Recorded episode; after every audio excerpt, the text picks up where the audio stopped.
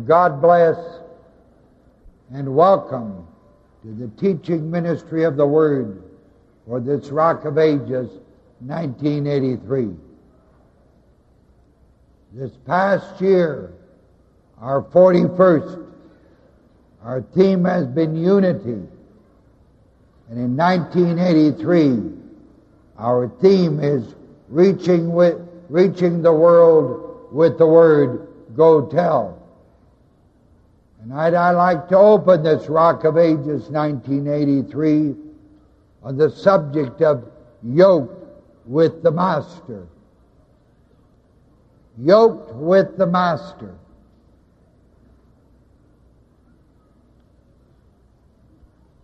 Personal dedication is not an option, but a necessity.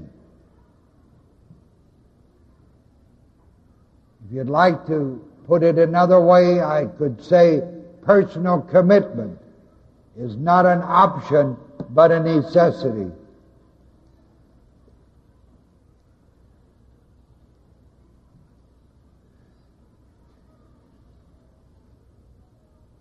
This morning, I went into that little area below the upper room called the snack shop at the Way International. And there, hanging up on one of those hand carved eight by eights, was a neck yoke. A neck yoke that I remember as a little, as a young man, as a young boy, that we used.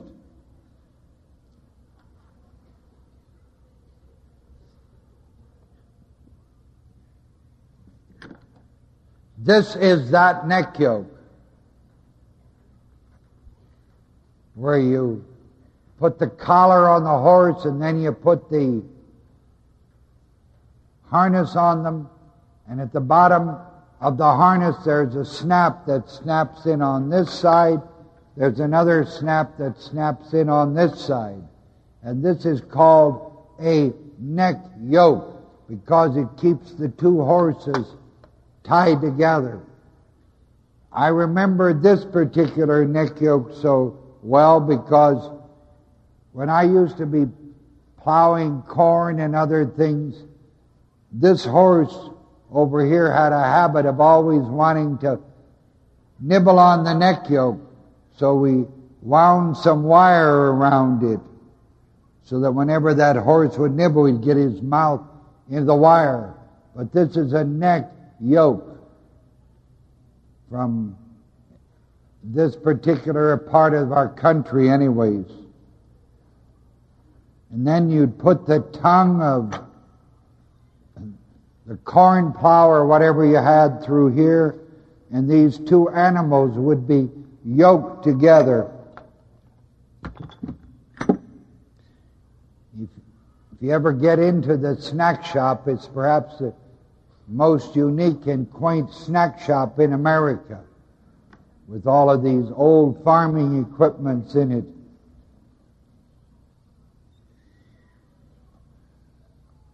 You see, when it comes to being yoked, that's a neck yoke. You usually took your oldest and most knowledgeable and trained and trustworthy animal.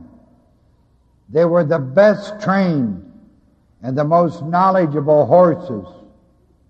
And you'd make that horse your lead horse.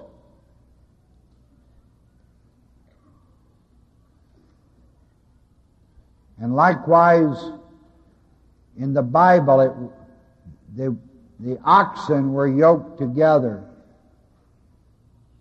in a little different fashion. And I think I'll go down here and show this to you. Here you have a wonderful picture, biblically, of two oxen yoked together. See the yoke over here? There's a record in Acts 26.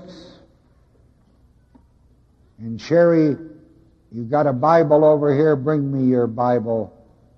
I told her to get it open Acts 26. Hey, that's pretty small print for a young man like me. In Acts 26,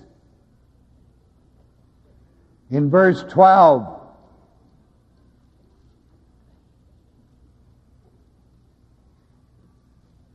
This is regarding the record of the conversion of the Apostle Paul. You'll find it also in Acts 9. But I've selected this one tonight because of the teaching that I want to share with you. Verse 12 of Acts 26.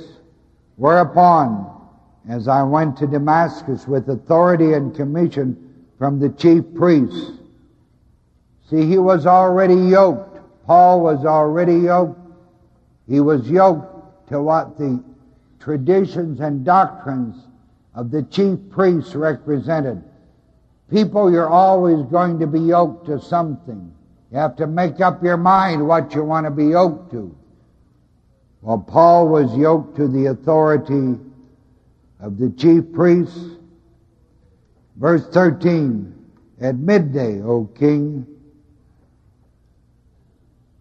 I saw in the way a light from heaven, above the brightness of the sun, shining round about me, and them which journeyed with me. Verse 14. And we were, when we were all fallen to the earth, I heard a voice speaking unto me and saying, in the Aramaic language, Hebrew tongue is Aramaic language, saying, Saul, Saul, why persecutest thou me? It is hard for thee to kick against the pricks.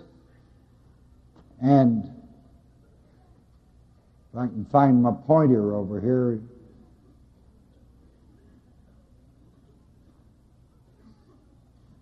It's hard for thee to kick against the pricks. You'll notice this particular stick he carries in his hand. Whenever two oxen were yoked together that carried this stick.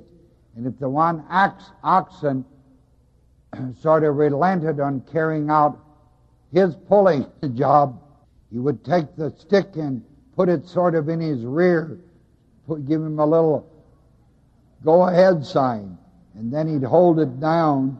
And if that oxen would kick, he would kick against this sharp pointed little piece of wood that he had in his hand here. And that pretty soon that oxen would learn not to kick but to carry the load. Verse 14 says, And when we were all fallen to the ground, I heard a voice speaking unto me and saying, Saul, Saul, why persecutest thou me? It's hard for thee to kick against the pricks. And I said, Who art thou, Lord? Verse 15. And he, the Lord, said, I am Jesus, whom thou persecutest.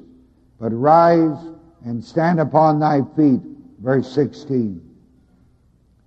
For I have appeared unto thee for this purpose, to make thee a minister and a witness, both of these things which thou hast seen, and of those things in the which I will appear unto thee delivering thee from the people and from the Gentiles unto whom now I send thee, to open their eyes and to turn them from darkness to light and from the power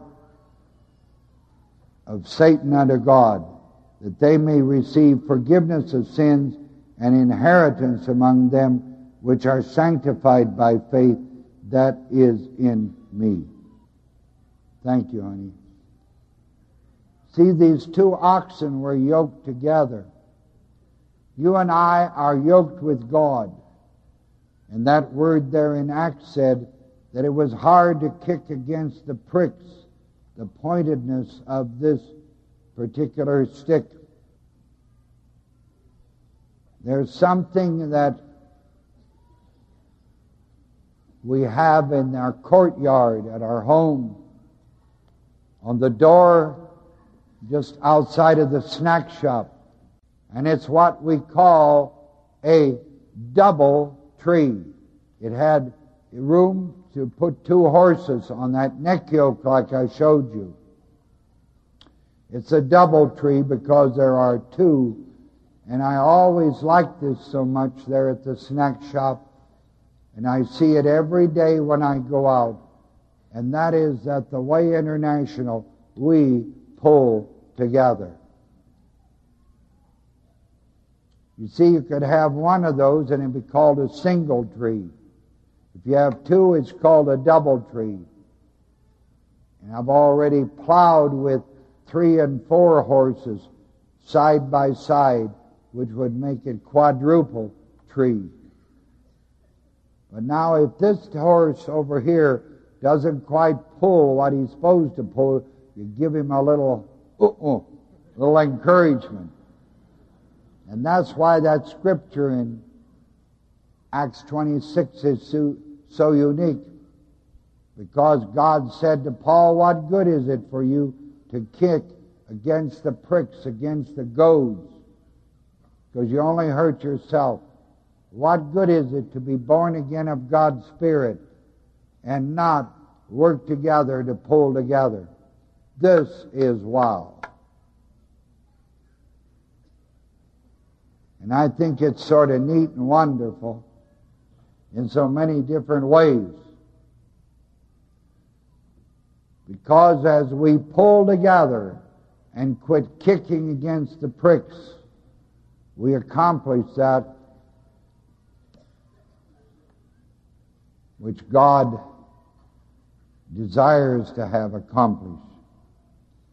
Because you and I are yoked with the Master. And because we're yoked with the Master, we pull together.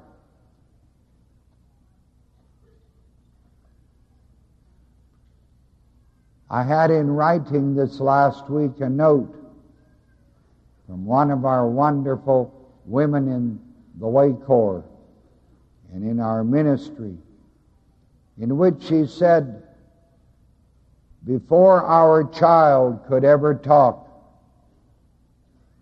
I always made it a habit. Whenever we got in the car and I had him strapped into his car seat, I'd take his little hand and I would pray for our safe trip. One morning I forgot to do this. And as I pulled away from the house and started down the street, before 15 seconds had passed, my son looked over at me and he reached out his little hand as if to say, Wait, you forgot to pray. That little fella understood, yoked, before he ever knew the word or could ever speak. That's what it means, people to be yoked. In Matthew chapter 11,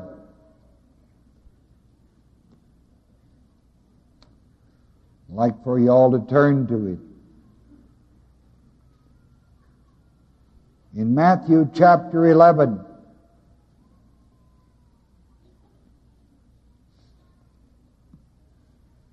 in verse 28 and following,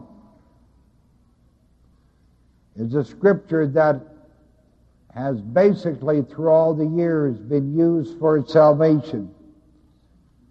I do not believe that this, these verses apply to salvation, but they've used them that way. Tonight I'd like to address these particular words to the great subject of being yoked with the Master, pulling together as one. Verse 28, Jesus said, Come unto me, all ye that labor and are heavy laden, and I will give you rest. 29. Take my yoke upon you and learn of me, for I'm meek and lowly in heart, and ye shall find rest unto your souls. For my yoke is easy and my burden is light. In the foundational class on power for abundant living, I taught you and showed you from the Word of God that the individual verse has to fit within the verse. And that verse then means what it says and says what it means. I showed you how Scripture interprets itself. If it isn't in the verse, it's in, you have to watch the context, the immediate context, and then the remoter context. And then I even showed you in the Word of God that I always watch where it is used because John 3.16 is exactly where it ought to be. If it was in any, any other place, it wouldn't fit. Now here in Matthew chapter 11, these verses 28, 29, and 30 were used when everything looked dismal for the Lord Jesus Christ and unsuccessful, and his rejection as the Messiah was definitely evidenced. It is then that the Lord Jesus found his peace and rest in doing the Father's will. He, in essence, time and time again said, I always do the Father's will. In John 10 30, he said, I and my Father are what? One. And it's interesting that the Apostle Paul said in 1 Corinthians 9 16, Woe is me if I preach not the gospel.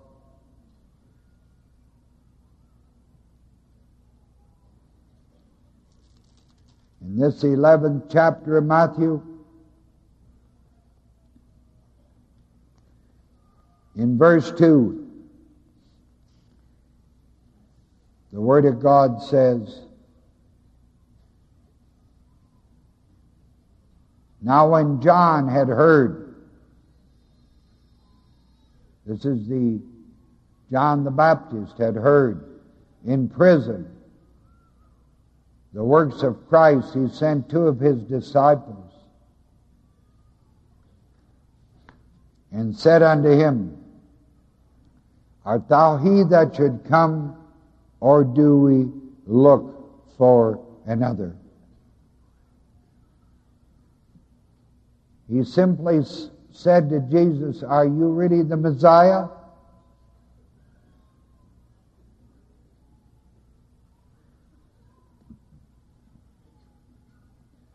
See, even the great prophet John had doubts and questions. That's why he sent two of his disciples. And he said, Are you really the Christ or do we look for another? And how that must have hurt the heart of the Lord Jesus Christ. that this great apostle, that this great prophet John, the greatest of all times, if it ever been born a woman, that he should question whether this Jesus was the Messiah or not.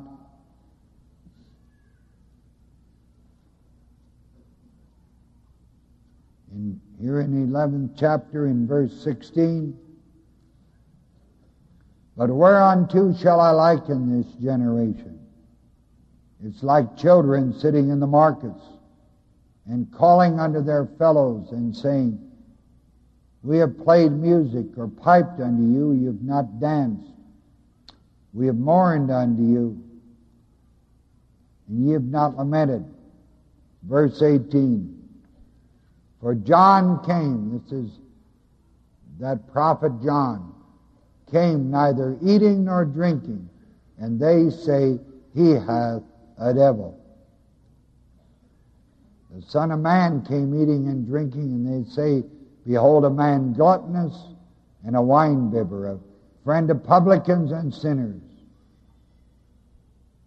But wisdom is righteousness worked, is the text. Then began he to upbraid the cities. The Lord Jesus reproved the people regarding John and himself.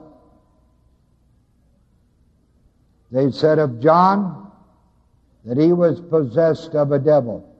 They said of Jesus that he was gluttonous and he was a drunkard. And in verse 20 you read, Then began he to upbraid the cities, wherein most of his mighty works were done because they repented, repented not. And in verse 21, Woe unto thee, or woe unto you, Chorazin, woe unto thee, Bethsaida. For if the mighty works which were done in you had been done in Tyre and Sodom, Sidon, they would have repented long ago in sackcloth and ashes. But I say unto you, it shall be more tolerable for Tyre and Sidon in the day of judgment than for you. Verse 23 And thou, Capernaum, which are exalted unto heaven, shalt be brought down to hell or to the grave. You're going to be totally destructive. For if the mighty works which had been done, which have been done in thee, had been done in Sodom, it would have remained unto this day. Verse 24. But I say unto you that it shall be more tolerable for the land of Sodom or the people of Sodom in the day of judgment than for thee.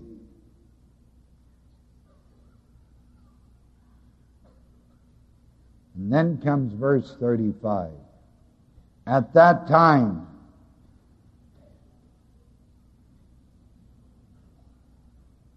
At that time Jesus answered and said, What time? At that time, when everything looked dismal and unsuccessful, and it looked like his ministry was a total flop. His rejection was evidenced. At that time, the Lord Jesus Christ found his peace and his rest in doing the Father's will. And he said, I thank thee, O Father, Lord of heaven and earth, because thou hast hid these things from the wise and prudent, and hast revealed them unto babes. Verse 26. Even so, Father, for so it seemed good in thy sight.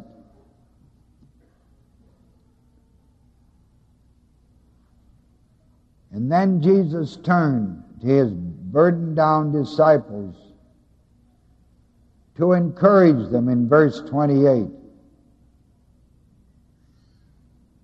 He said, Come unto me. All ye that labor are heavy laden, and I will give you rest. Jesus does not allude to their sins, but service. Not their guilt, but their labor. Not what they have been, but what they are and what they hope to be. Being yoked to Him, and therein finding their rest.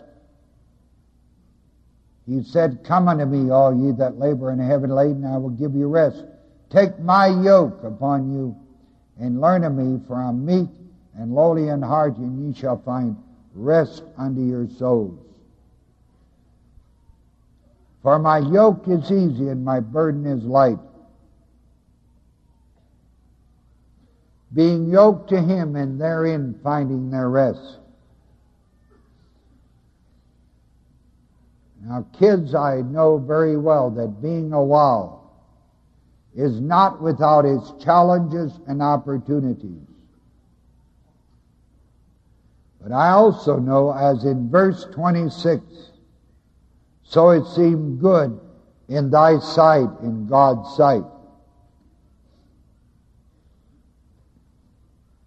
You know, life is meaningless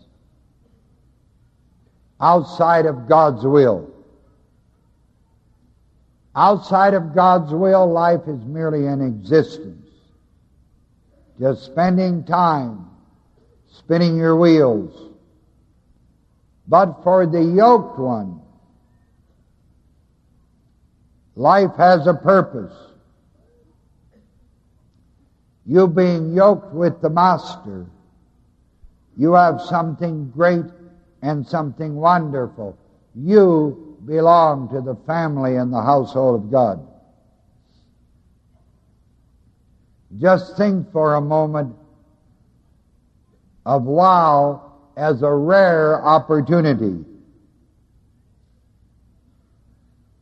The goal of reaching the world with the Word.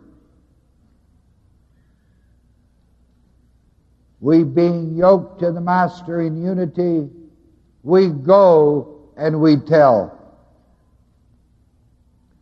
It's like Jesus in Mark chapter 5, after healing the man possessed with the legion of devils, getting him back to his right mind, said, Go tell them what great things the Lord hath done for thee. And he departed. He went WOW. And told how great things the Lord had done for him. And he found his rest knowing that he was yoked to him.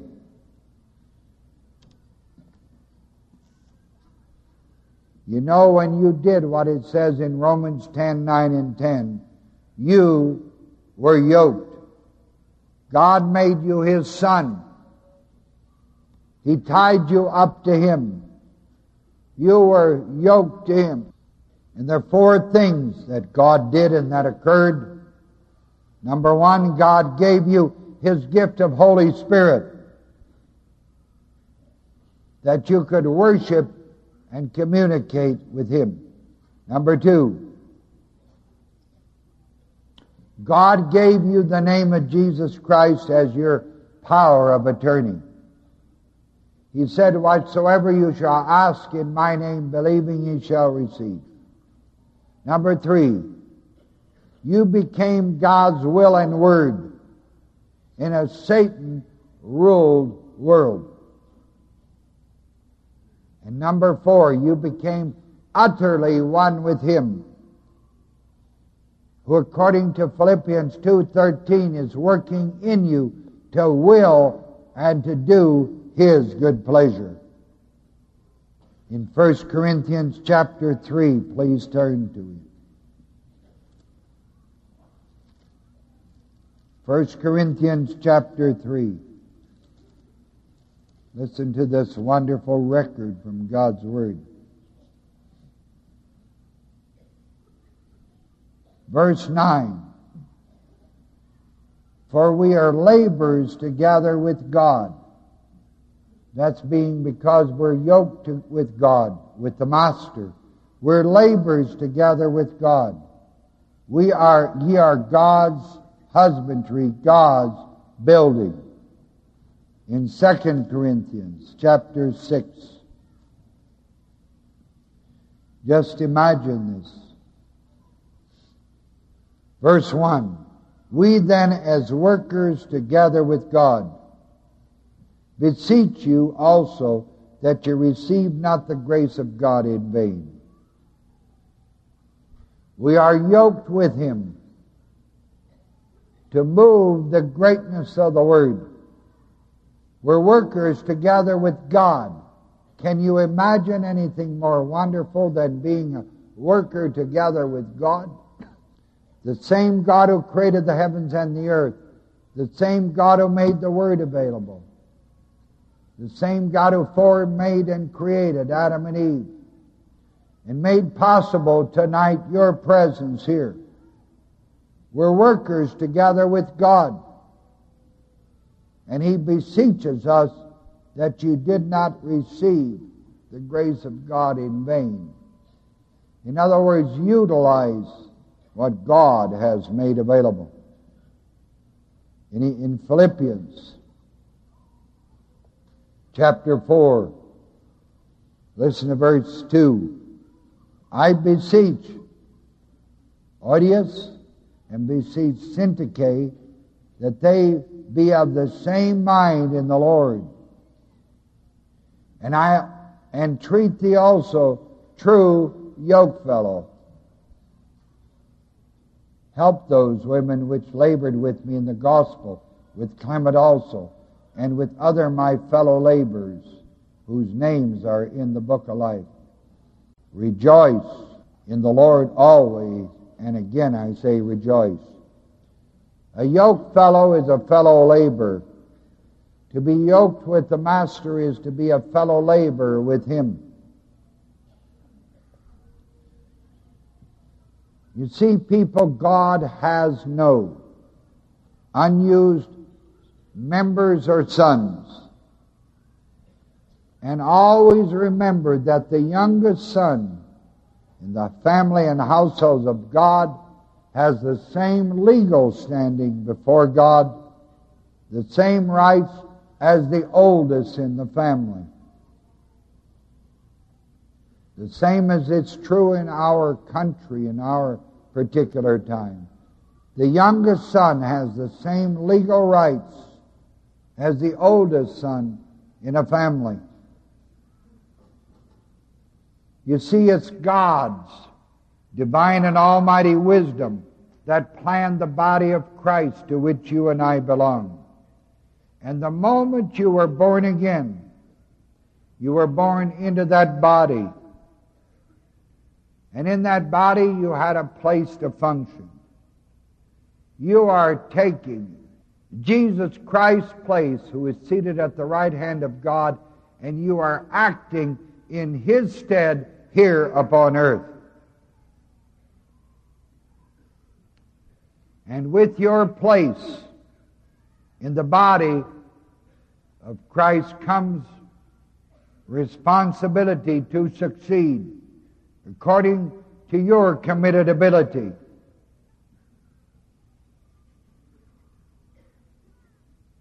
And as I said at the opening tonight, people, personal dedication is not an option but a necessity. And with your place in the body comes responsibility to succeed according to your committed ability. And with function comes a reward, both present and future. And that future word is at the gathering, return of Christ, where you're going to be rewarded throughout all eternity for your faithfulness and your steadfastness in standing, being yoked to the Master now. In the Gospel of Matthew, chapter 28, please. Matthew 28, verse 18. And Jesus came and spake unto them, saying, All power is given unto me in heaven. Heaven's the seat of authority and in earth. Go ye therefore and teach all nations. The rest of verse 19 must be scratched. It's not in the text. Verse 20. Go therefore and teach all nations, teaching them to observe all things. By the way, that word teach in verse 19 is to make disciples to make disciples or to disciple people. Go ye therefore and disciple all nations, all people, teaching them to observe all things which I've commanded you. And lo, I am with you always, even unto the end of the age, or the world, end of the age. Amen. That's why I'd like for you to be a WOW, go y'all WOW, because you're yoked with the Master. You will not only have the joy of tremendous blessings in the now, but God's rewards throughout all ter- eternity. Personal dedication is not an option, but a necessity. So if you haven't signed up yet to go WOW, why don't you sign up? Be a WOW, go WOW. Be yoked with the Master and move the greatness of the Word. Father, I thank you for your love, your grace, your goodness. Thank you for your wonderful presence and power. And I thank you, Father, that every born again believer is yoked with you. And I thank you for the joy of serving and blessing people throughout the entire world. In the name of Jesus Christ. Amen.